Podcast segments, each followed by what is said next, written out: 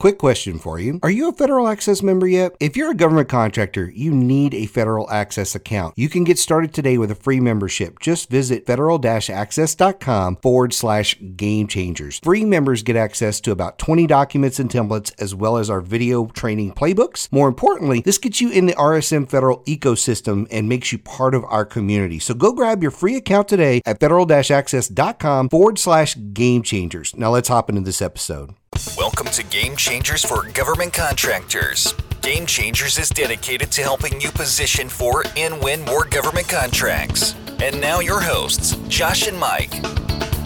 Hey everyone, Mike Lejeune here, and I will be your host today on Game Changers. And as always, we have a great episode for you today. We have one of my favorite guests, Mr. Stephen Koprince, is on with us today from Koprince Law. So I'm just going to dive right in and let you tell people who you are. For if you are in government contracting and you don't know who Stephen Koprince is, you clearly are not doing your research. Uh, Stephen, you're, you're probably the most widely known person that's out there that I've run into. People know your name the moment I bring it up, or they'll say, "Hey, you know this guy?" And I'm like, "Yeah, there's like three, four podcasts on him." So kudos to you on on making yourself such a a household name in government contracting. But for those who don't know who you are, why don't you take a minute, tell people who you are, and a little bit about what you do over there? Yeah, fantastic, Michael. Thanks for having me again. Always a pleasure to be be with you. Um, yeah, so I'm I'm Steve Koprince, uh, managing partner of a boutique law firm. We're nine attorneys. Uh, we work exclusively in federal government contracts law, and so uh, what we do is we assist uh, government contractors with pretty much any legal aspect of their of their business, uh, be that uh, bid protest claims, appeals, subcontracts, teaming agreements, mentor protege agreements, plain old compliance. And we have a lot of folks who just want to know what the law is, what can they do and can't they do, because it's a complicated field. So if it's a government contracting legal issue, we can probably help you. We work with uh, companies coast to coast, uh, not limited by any geographical area. By the same token, if it's not a government contracting issue, you get pulled over uh, driving home. Don't call me. We don't we don't do anything but federal government contracts law. Yeah, no, that's great. It, I I love how you you plug that at the end because you're probably the first person that's done it that way. I always tell people, you know, when you are in government contracting and you need an attorney, the person that's worked on your will or any of that stuff is not the person to talk to. That's in fact the person to take your tickets or whatever stuff to, you know, not you know, you just don't take government contracting. You need an expert like Stephen. Uh, so if this is the first time you've listened to Game Changers, you will hear me say that over and over and over again. You need a specialist in this field. It is that important. You you often have thousands, if not millions, or multi millions of dollars on the line. So having the right expert that you can talk to is super important. And Stephen is one of those folks who is you know one of our trusted experts that we refer to on stuff like this. So uh, always a pleasure to have you on here, sir.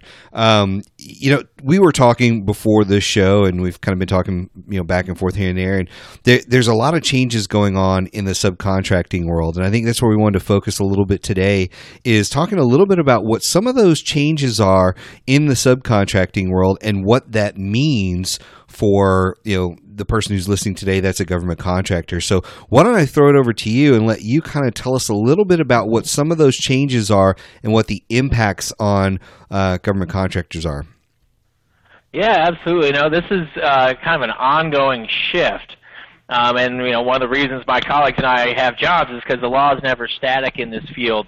Um, but what we're really talking about is is what's called limitations on subcontracting, and that's that's a set of rules that applies when the government has issued a contract or a solicitation that's going to be set aside for some category of small business. Could be just plain old small business set aside, could be 8A, HUBZone, woman owned, service disabled, uh, all those subcategories of small businesses.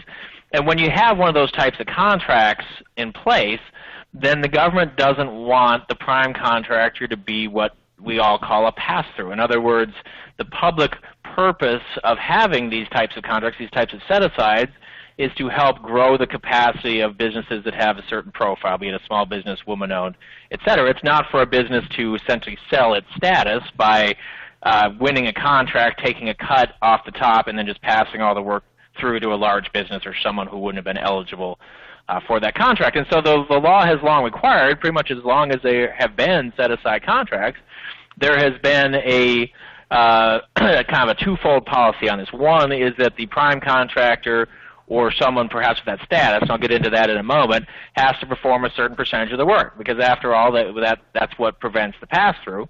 But by the same token, we don't want to prohibit these companies from subcontracting at all because that's not really realistic from a business perspective. In a lot of cases, uh, getting a project done requires more than one company, more than one discipline. You think about a construction project, the general contractor is usually not doing all the trades work. They're going to hire out uh, the HVAC, they're going to hire out the electrical, so on and so forth. And so there have been these uh, policies called limitations on subcontracting um, that have were implemented in the Small Business Act, which is the statute. That's the statute that Congress passes, and then interpreted by the agencies. The agencies uh, being two, two, well, several, but two entities that have written regulations to interpret and apply the statutory limitation on subcontracting. One's the SBA, Small Business Administration, which has primary authority over the Small Business Act, and it's written a set of rules uh, about how much the prime can subcontract uh, on a set-aside contract, and then the FAR Council, which is composed of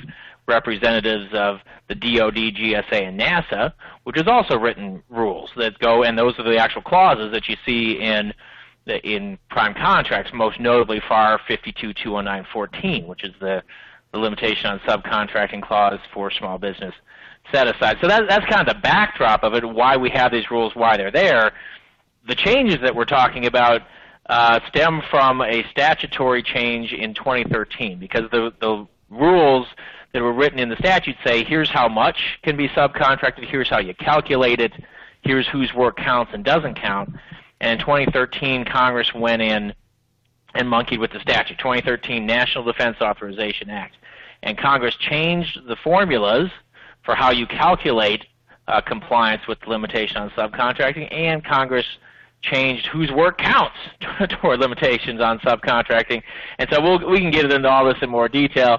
Um, but that's that's kind of the impetus for this because following that change, the statute said one thing, the regulations now said something else. In 2016, the SBA changed their regulations to implement the statute. So now the statute says one thing, the SBA regulation agrees with the statute. The FAR still doesn't agree with the statute, and so now you've got contractors who are saying, what the heck do I do? I've got two sets of rules. Which one do I comply with? And so the changes that have occurred most recently and finally, December of 2018, the FAR Council has adopted uh, a, or at least has put forward a proposed rule to conform the FAR now to both the SBA and statute to, to clean up this problem of multiple formulas, et cetera, et cetera. Keep in mind, it's a proposed rule; it's not a final rule. The DoD has gone a step further and has issued an immediate deviation from the FAR, essentially conforming DoD limitations on subcontracting to the SBA and statute effective immediately. So it's a it's a lot of legal mumbo jumbo out there, but it's important because I've had so many clients and and others, you know, people I meet at conferences and such, who all they want to do is comply, but they don't know what the answer is. Which rule do I comply with? They want me to give them a definitive answer, and I haven't been able to give them one. you know, after yeah. all these years out there, now they're finally going to have one. I think some point in 2019 on the DoD side, they they pretty much already do. Yeah, I, I, I guess if if I was one of these clients in this boat, the bottom line question I would probably have for you is: Did they increase the percentage or de- decrease the percentage? So if, if if I am the prime, can I you know, how much of this can I sub out? Or if I am, you know, the 8A or whatever, how much can I sub out? You know, did that go up or down, you know, in variations of that question? So maybe you can address that a little bit.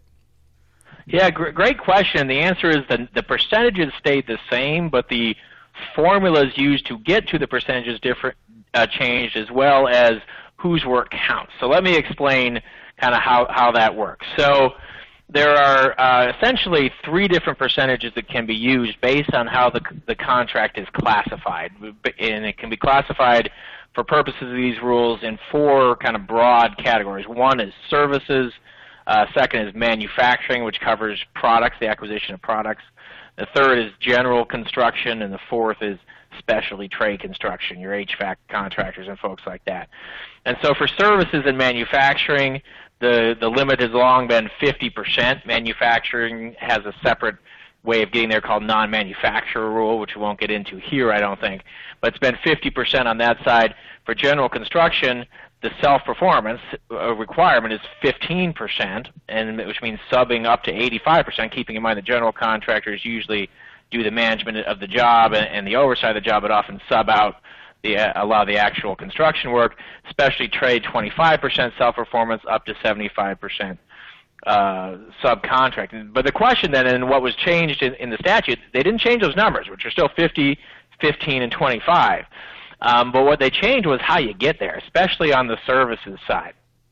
So on the services side, the old statute and the current FAR, if you still look at FAR 52.219.14, says that the limit is determined by looking at 50% of the cost of the contract uh, incurred for personnel. That's that's the phrase that it uses. And so, 50% of what is the question?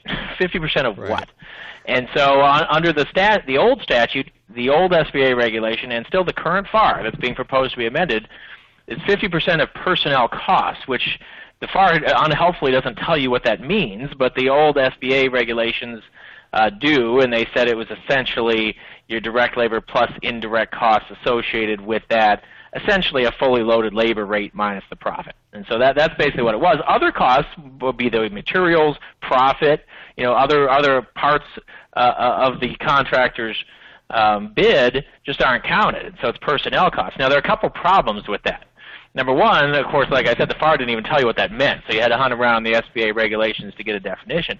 But the practical problem was that when you sit back and think about it, to determine if you, the prime contractor, are keeping 50% of the personnel costs, what information do you need to have? Well, you need to have a full breakdown of your own cost proposal. You need to know how all your costs are being allocated.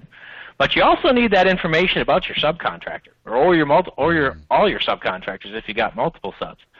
And you know the fact is that a lot of subs, especially in fixed price settings, they ain't going to give you that. They're going to say, right. "No, thank you. You know, I'm giving you a lump sum quote. My quote is a million dollars."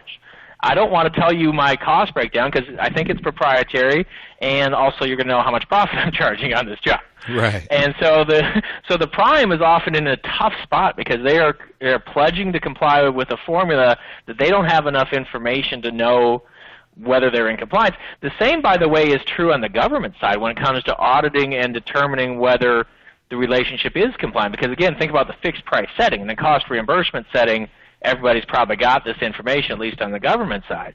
But in the fixed price setting, which of course is the preference for contracts, so they be fixed price, then the government probably doesn't have that information either. If they ask just for a lump sum fixed price type proposal, they have no idea who's incurring what kind of costs and wouldn't know unless they actually went and did an audit, which you know makes it much more difficult for the government uh, to determine whether there's compliance. And so what the the uh, statute did is it changed the formula from 50% of personnel costs to 50% of amount paid. Simple. Mm. That's what a lot of people thought it was all along. It wasn't, but now it is. And so the formula, everyone, it's easy for everyone to figure out. The government pays you a million dollars, you can subcontract up to, to half a million. 50% in, 50% out. It doesn't matter whether it's for materials, whether it's for labor, whether it's for profit. It's just dollars in versus dollars out. And that's a very easy way for everybody to determine uh, compliance. So that's that's a change on the on the the services side from cost of contract incurred for personnel to amount paid by the government, and some similar tweaks were made to manufacturing and construction. Those those tweaks perhaps not quite as um, overwhelming as they, they are on the services side, especially because in construction they still allow you to back out the cost of materials. Um, but it's still it's, the movement now is to instead of some sort of internal cost measure, it's the amount paid by the government, and that's that's the overall metric, making it easier for everyone to comply. The second thing that Congress did that the SBA now has done, which is is really beneficial for small businesses, is SBA or Congress said, look, you know the the rule says that that the prime contractor must incur 50% of the cost of personnel with its own forces but you know the purpose of the policy is not to necessarily ensure that this particular prime contractor grows and develops, but to ensure that small businesses uh, receive 50% of the dollars, or 8A if that's you know 8As receive 50% of the dollars if it's that kind of contract. So why, if this small prime contractor subcontracts to another small business, or if this 8A prime contractor subcontracts to another 8A, why is that counted against them? It should be counted for them, right? I mean, isn't it better to let them? And right. so what Congress did is they adopted a formula called similarly situated entity, and the idea being, you know, uh, somewhat simplified here that if you're an 8A company, for example, it's an 8A set-aside contract, and you've got a 50% performance metric, you can get there by doing 50% yourself or 100% if that's your thing. But how about 30% yourself, 20% to another 8A, and 50% to a large business? And that's mm-hmm. compliant under the similarly situated entity rule because the work performed by your 8A subcontractor, a similarly situated entity, counts for you rather than against you.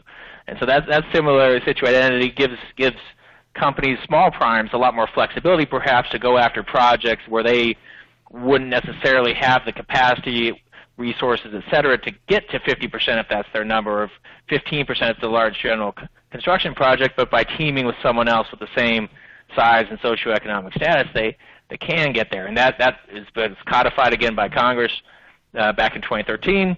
Uh, now it's in the SBA regulations. FAR Council finally has proposed to get you there, but they have not, and DoD has implemented by class deviation. So eventually we're going to get there. But that's been one of those issues where folks have come to me and said, "Hey, I'm I'm working on a job.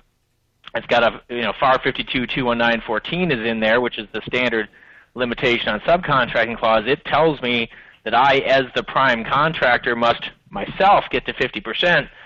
Can I rely on similarly situated entity? And the answer, unfortunately, is I don't know. you know, you you may have a, a legal right to do it, but your contract says something else. You may still have a contractual obligation to do something else. So I'd be really, really careful about doing something your contract says you can't do, even though you have a, a, a law kind of backing you up on the on the back end. So similar situated entity, uh, the second major piece of this change, and, and a really good change for small businesses, and that is uh, where we're heading now for everybody. Finally, moving forward with some clarification that everyone will be able to use it. Yeah, mm-hmm. it, it's yeah. kind of wild just listening to you. I'm like, wow, they not only did something that makes sense, so that kind of throws you off right right out of the gate. It, it sounds like they made it easier to understand. You know, it makes sense and it's easier. Those two things don't necessarily go together very often. Uh, you know, when you think of government contracts, paperwork, things like that. And so it, it sounds like that's one of the things that came out of this. Now, here's a, a question I have because I, I think, again, I'm always trying to ask the questions that I think our listeners are asking. Suppose I uh, I don't have another 8A. So let's say I'm an 8A, but I have uh, a company that we like to work with that's an SDVOSB and I'm actually going to perform 50% of the work. They're going to perform 30, 40% of the work. Does the government get the credit for the 8A and the SDVOSB? Or do they just get, hey, this is an 8A contract, we're only getting credit for that 8A? Because I, I, assume that's one of the things that if you're a small business, you're trying to push to say, hey, this is a, another reason, a differentiator why you should choose us is, you know, we're not only an 8A, one of our main subs is an SDVOSB, and so this is going to give you, you know, more credit than you're thinking, to, you know, towards your metrics, you know, Mr. Miss Government, you know, you know, contracting officer. What what are the thoughts on that one? Yeah, you know, it's, it's a good question, and, and generally speaking, it's kind of more of the former than the latter. In other words, more that the government's only going to be taking credit for the prime's uh, status. So the government, working through the SBA, each federal agency has to keep track of a number of small business metrics throughout the years. They're dollar based typically, but it's about you know what what percentage of contracts or what percentage of dollars go to small businesses, what go to 8As, what go to service disabled, so on and so forth, and then they get a report card from SBA every year with some letter grade uh, assigned to it about how well they did on meeting their their goals. The government-wide goal, for example, for uh, small businesses is 23%, for service disabled, veteran-owned small business 3%, you know, woman-owned 5. So so those are the those are the goaling metrics. The the government toward those prime contract metrics can only take credit for the uh, dollars that go to the prime contractor. And so if the prime contractor is 8A, government gets its 8A credit, or really what the goaling card still calls small disadvantaged business or SDB credit. It also gets small business credit because any 8A is also a a small business. Right. Uh, but it wouldn't get credit for the work, at least not at that level, toward the work that's performed by the, the subcontractor. Now, the agencies are also supposed to keep track of dollars at the subcontracting tier, usually more in connection with their unrestricted acquisitions and the subcontracting plans that are being implemented by their large primes who are, are expected to do that. If the contract is 8A set aside, the sub is SDVSB, uh, you know, probably not going to get you very far in the grand scheme of things. There are exceptions to everything. For example, the VA with its you know well-known preferences, both statutory and otherwise, for service disabled will sometimes throw in evaluation credit for using SDVSB subs and things like that. So it, it can it can pop up, but that would be the more likely scenario, or that would be a, a factor.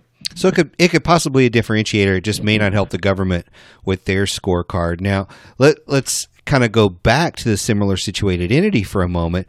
Now let's let's assume I'm 8A. I'm doing 50% of the work. My main sub is also 8A, and they're going to do the other 50% of the work. I assume, based on the explanation you gave, the government's going to get 8A credit for 100% of this contractor.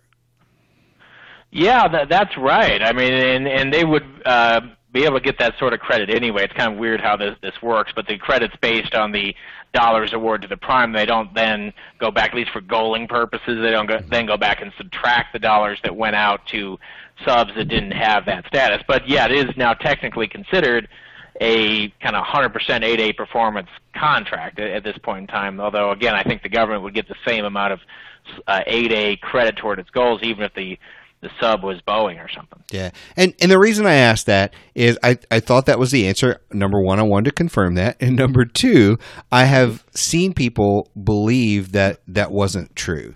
That hey, if I'm only doing fifty percent of the work and I sub to one of the big folks like Boeing or, or whoever it is, they're only going to get 50% of the credit that they should because only 50% of the dollars are being spent with me technically if you will and so that way we can sort of dispel a myth there that will help you know with with folks as they're thinking through that so anyway that, yeah, that's a really good one it's good to think of it as kind of award dollars you know how, how many dollars were awarded to this this company rather than at the end of the day how many were retained by that company versus how many were subbed to somebody else. Yeah. It, so would you say that there are any um, uh, like tricks or hurdles that you see based on this change that that may trip people up that they were used to doing it one way and now with the differences or i mean it sounds like it's just so much easier now but i'm just curious if if there's any common mistakes or hurdles that you see people uh, like i said pitfalls whatever that they may get sucked into because they're used to the old way yeah, I mean, there, there are a couple things there. I mean, I think overall, this, it's a positive change for the reasons we've talked about. I mean, I think similarly situated entity, no matter how you slice it, is positive for small businesses. Um, the the formula change, I think, by and large, is positive as well. Now, I have talked to folks in certain industries where that change has been problematic. For example, you know, I won't I won't name anyone by name here, but there are there are industries in which set aside contracts have gone out and a large percentage of the dollars are for, you know, let's say a manufactured product, for example, and only a small percentage of the dollars are for the the servicing of it, but by getting to 50% of the, the personnel cost to service that product after it's installed, let's say you're installing a, you know, um, computer system or something like that, and then you provide the technicians for five years afterwards, then some folks may say, well, wait a second. you know, I, I used to be able to get to 50% on these contracts because I was going 50% of my technicians' costs, and then I could buy the system from Dell and it wasn't a problem. But now if I buy the system from Dell, that's a problem because it's total cost. And so I think one thing for folks to look at, and this is really because the SBA, for most industries, and there's still potentially some that fall through the cracks, but for most industries, the SBA kind of has answered that question by – by directing the contracting officer to, to classify the acquisition typically by the type of uh, by the portion of the acquisition, I guess it's going to be the largest. And so in that case, the SBA would likely say, look, contracting officer, you shouldn't call that a services contract that's subject to the 50% services limit anyway. You should call it a manufactured product contract that's subject to that limit. That may be a different way to, to get there. Now you're a non-manufacturer or something like that. So, but one thing to look out for is how are contracting officers classifying these acquisitions, and does the classification somehow not fit with your ability to comply? And I've seen that only a handful of cases, but I've seen it. I think the second one that I, I've seen, and I'm going to see a lot more of as the FAR adopts the similarly situated entity concept, is the uh, the question about who who counts as a similarly situated entity is not quite as clean as it seems on its face, because the there are two components to it. First of all, the the subcontractor has to have the same socioeconomic status that's required by the prime contract. That's easy enough. It's an 8A prime contract. This, the uh, company has to be 8A, HUBZone, hub zone, so on and so forth. But the second piece is that the subcontractor has to be a small business under the NAICS code, the prime assigns to the subcontract, and that's the part that blows people's minds, is that there's a size component, and it's not the case that the size is necessarily dictated by whatever size standards on the prime contract. So, for example, let's say you've got a, a general construction contract. NAICS code 236220, for example, is a general construction code, $36.5 million size standard. Let's say that contract's set aside for 8A. Let's say that you would now want to subcontract the HVAC work to an 8A company. All right? so let's say that a $20 million HVAC company approaches you and they're, they're 8A. Is that company a similarly situated entity? Probably not. Because even though they're well under the, the 36.5 million size down on the prime contract, you as the prime are required to assign your subcontractor a NAICS code that best fits their work. And the NAICS code that best fits the subcontractor's work is the HVAC code, and that contains a $15 million size standard. And these guys ain't small under a $15 million size standard. So I've I've had to work with some clients about making sure, number one, that they are in fact assigning NAICS codes and size standards to their subcontractors, which most people don't do, by the way. But you, in order to count someone as a similarly situated entity, you have to have them certify that they're small under a certain NAICS code and size standard so that you can then go back to the government and say, yeah, I appropriately counted them this way. And second, to make sure that they understand that the NAICS code and sub uh, that goes on the subcontract is may or may not be the one that's on the prime contract. It might be. they might, everybody might be doing the same work, or it might not be. And we got to figure out then if it's not the same NAICS code, which code is it, and is the size standard higher or lower, and then have the subcontractor certify as small under that code. So it can be, get a little bit complicated on the paperwork side when trying to take advantage of similarly situated entity because of that particular uh, quirk there. Yeah, I, am really glad you brought that up because uh, the the word that kept going through my mind is paperwork. And if I am going to approach a contract like this, and I know I need that similar situated entity to to be involved in this, what paperwork do I need? What documentation do I need as I go to submit this contract? Is it a, is it a form? Is it part of my teaming agreement? You know, where where do we need to define this so that I have got all those ducks in a row for the government? Yeah, and it's it's interesting because the SBA when they were drafting these rules essentially proposed a mandatory written teaming agreement. They didn't use the word teaming agreement, but that's what they essentially proposed. And then they backed off that in the final rule and said, well, that might be too too burdensome on folks, so we're not going to mandate a teaming agreement, but you still got to essentially be able to show that your subcontractor meets meets the standard. And so the agencies, in some cases, are going to ask for this information. I increasingly see agencies as part of the proposal process asking for written teaming agreements so they can be sure that the subcontractors in question are, are even committed to this project. Um, but even if the agency doesn't ask for it, I think that in order to be able to, in good faith, self-certify that you are going to and are complying with the limitation on subcontracting, you need, at a bare minimum, the subcontractor, in this case prospective subcontractor, to certify in writing as to whether they are or are not uh, small under the appropriate NAICS code and size standard that's going to be on their subcontract. Uh, and if it's a type of, uh, of certification that's a self-certified for socioeconomic, such as currently woman-owned, uh, and serve disabled on the non-VA side, then they should be self-certifying that. That's that allows you now as the as the prime, you're making representations and certifications to the government, and one of them is that you're going to hit 50%, for example, if that's your metric.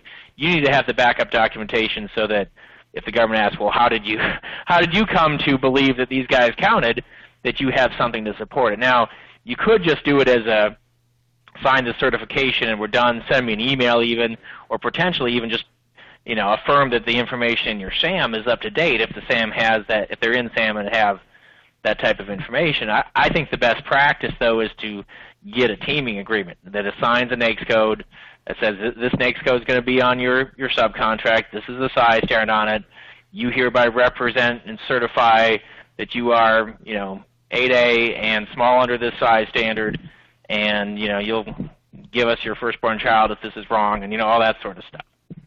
Yeah, no, that that's perfect because again, I, I think there's a lot of people that can grasp the concept fairly easily from us explaining it, but kind of pointing them in a direction on some paperwork, uh, documentation, however you want to put it, I think is a, is a really important factor mm-hmm. there. Because that is one of the challenges we see a lot of times with our clients is they can understand a concept, but actually executing on it is is where the challenge is. And again, that's why we bring experts like Steven Koprince on here to talk to all of you that are listening today. So you know, if you you come across this, you know who to pick up the phone and call. And so thank you for coming on today and talking about all this. I- any final mm-hmm. thoughts on this change and how it impacts folks before we get out of here? Yeah, I mean, I think this is one that, unfortunately, even though it's five, six years in, it's one that contractors contractors should still be keeping an eye on trade publications, on the, the news.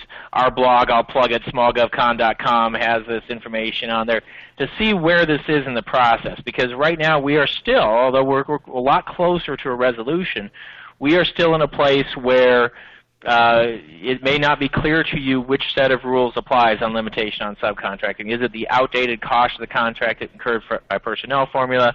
Is it the new contract? If you've got an existing contract, you're probably still going to be under the old rules instead of the new unless someone retroactively changes it. So, it, in fact, even on the, the VA side, interestingly, the VA has been doing some audits of some of our clients and presumably of others for compliance with limitation on subcontracting, and the VA has approached some people and literally said, well, I mean, this is not a direct quote, but the, the gist is, you choose which formula you'd like us to evaluate you under, the old or the new. You know, essentially implying we have no idea ourselves which applies to this contract. So, that's so awesome. that's that's where we are. We're still there. I think by the time the calendar turns to 2020, at least with respect to new contracts, we should all be in the same place. It'll be the new rules, the new formula, the similarly situated entity, etc. But I wouldn't want anyone to take away from this that if they're listening to this here in, in early 2019 that that absolutely def- definitely applies to their contract as it is right now. We are still in a state of flux. It's maybe the end of the state of flux is coming soon, but we're we're still fluxing. If that's a verb. Yeah, yeah. There you go. And it, it's just the way the government works. You know, they may solve this next month. They may not solve it for three years. We don't we don't really know, and it'll happen when it happens. Now, you you plug the blog there. I get your newsletter, and so I assume if they get on there, they'll find a way to subscribe to the newsletter, and then it'll come right to their inbox when this happens. Because I'm sure you're going to write up something uh, whenever this happens, and that way. You know that'll make sure they you know people get notified too, right? Absolutely, and yeah, I mean, please go to our blog smallgovcon.com, but you don't need to keep going there every day if you're you're too busy uh, to to check a blog daily or something like that. We do have the the newsletter out there. We got thousands of people signed up for it. It's free. You know, uh, you don't have to be a client or anything like that. If you give us your email address, we send that to you usually the last business day of the month. It hits maybe six, seven, eight of the the top stories that we've been following that month. Not everything that was on our blog, but a lot of the top top posts. And of course, if and when, and there will be at some point, developments happen in this field, that's always going to be among our top six, seven, eight posts. So if you sign up for the newsletter, you'll you'll be up to speed as this moves along. Yeah, there's always good stuff in there. I mean, I always click through and read them, mm-hmm. and uh, it's just it's good to know stuff because what you don't know can come back mm-hmm. to really hurt you, especially in, in government contracting. So, thank you so much for coming on today and talking about this. It's always you know great to hear all the wisdom that you have in these areas, and uh, we just really appreciate you taking the time out and kind of pouring that wisdom out to our listeners again. Well, thanks, Mike. Appreciate it. As always, always an honor to be part of your series, and uh, look forward to coming back again sometime soon. Awesome. Well, thank you so much. Before we take off today, I want to ask everyone a simple question. Are you feeling stuck in your government business? Do you feel like you should be winning a lot more contracts, but just can't figure out how to bust through to the next level? Do you want to accelerate your results and hit your goals faster? Does that describe you at all? If so, I have a very special offer for all of our listeners today. Visit us at rsmfederal.com slash breakthrough coaching where you can schedule your very own business breakthrough session with me. You're going to walk away from the session with three things. A copy of the award-winning government sales manual, at least three strategies to supercharge your business, and some specific answers to your biggest challenges that are out there. Now, normally these sessions run about $495, but for a limited time for our podcast listeners only, you can schedule this session at no cost to you. So that's zero cost to schedule a session with me. Simply visit rsmfederal.com forward slash breakthrough coaching and you'll be able to fill out an application. So scroll all the way to the bottom of that page, fill out an application that'll come directly to me. Then I'll reach out to you. We'll get our, our session scheduled and we'll walk through some of the challenges that you're having, whether it's, you know, how to grow the business, your goal setting, um, specific challenges you're having in government. This doesn't have to be just about specific to growing any business, but you're going to walk away from the session not only understanding how to approach the government from a better perspective, but you're going to walk away with a lot of confidence on what you need to do, what next steps you need to take to supercharge your government business so you can take the next several months, the next several years to a whole new level. So, again, visit us at rsmfederal.com forward slash breakthrough coaching you can uh, get an overview of what breakthrough coaching is all about. Scroll all the way to the bottom, fill out the application. That'll come to me, and then I'll schedule your session for you. And last but not least, let me take a moment here. I want to thank all of our listeners for joining us today. We really appreciate your support. Remember, you can find every episode on iTunes. Just look for Game Changers for Government Contractors and subscribe to the feed to make sure you get every episode. And be sure to tune in next time for lessons from our experts on how you can win more government contracts. Thanks for listening to Game Changers for Government Contractors. For a full list of episodes and other resources, be sure and check us out on the web at www.rsmfederal.com slash gamechangers.